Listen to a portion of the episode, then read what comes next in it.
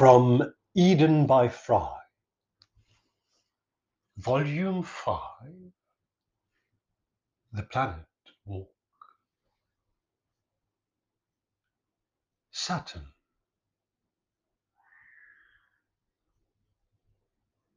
Dione, Tethys, Mimas, Enceladus. Your friendly moon's names sound like characters to me in a pastoral play. Even Titan and Iapetus, they have been overthrown, dwell in the pantheon no longer.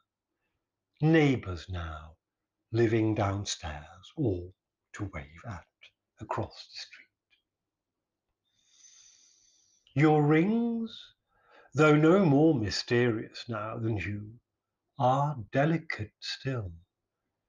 And you are inviting too, against thy will, methinks, like the old rustic who grumbles at first and enjoys the thought of himself as forbidding, but turns out to be at heart quite congenial.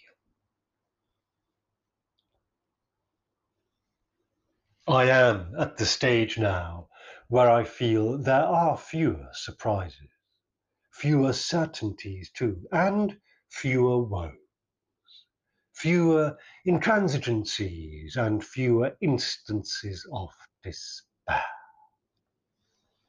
That can only, I sense, be a good thing. Journeying has put me at ease with myself.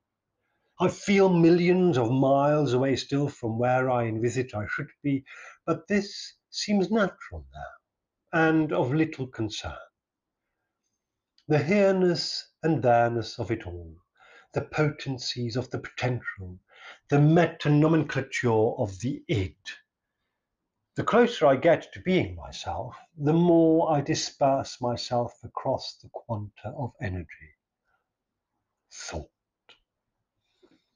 In substantive meanderings that then turn out to make sense after all, at some point, at some level, in some way. Not conscious, perhaps, but innocuous. Car. I sit down on one of these rings and let my legs dangle in the brook of what looks from afar like a void that surrounds it.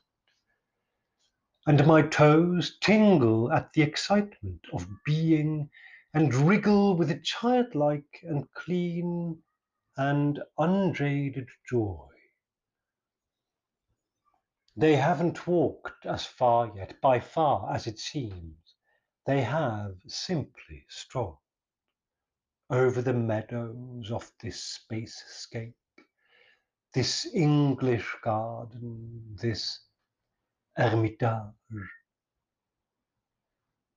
I feel my thin body, pale and slender, but resilient and robust, as it was back then when I was a boy.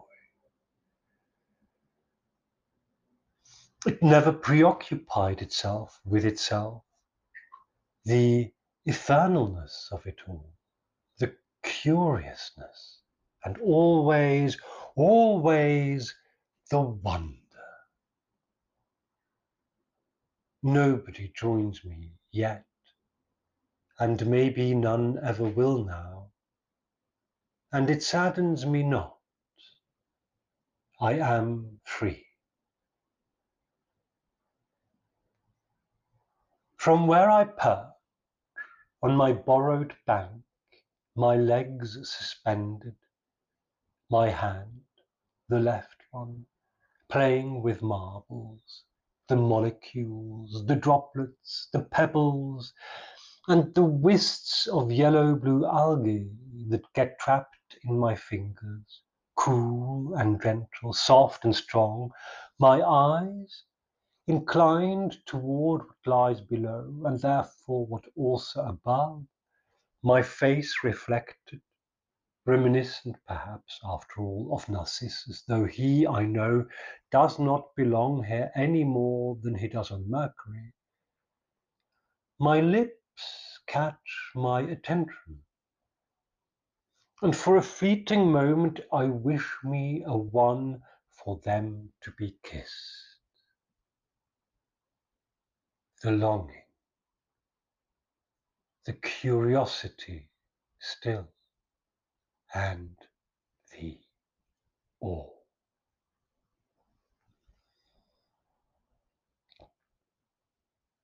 I am on the brink, I realize, and at this point, sooner or later, there does come the point where you have to decide. Do you jump, assuming that you will fly, or don't you, fearing that you might drown? Why do I do this from here and not where I started? Have I conspired with circumstances to maneuver myself onto the fence of a planet whose patron is the god of the farmer of all things to finally return to the George in me and embrace him as much as release him in exactly the same gesture at exactly the same time for exactly the same reason and to exactly the same end? It wouldn't surprise me. Hardly anything would. The universe finds a way. Of that I have long been certain, and whatever happens next is bound to happen just as what happened before was, in its own liquid way, quite inevitable.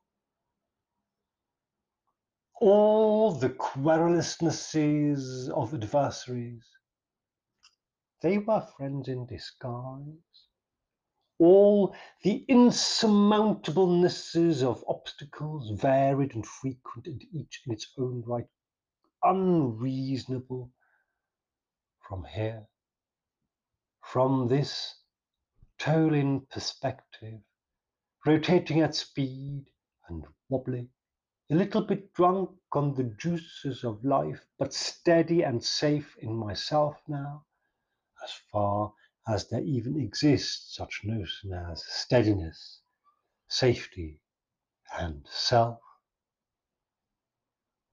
look irrelevant now and benign.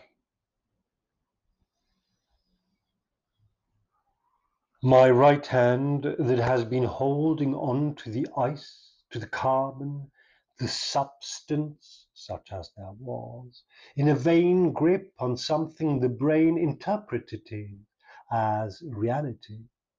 Still, after only another decade or so of faint hesitation, let's go. And much as expected, I sink not, and nor do I soar. I float once again now afterwards, I'm sure.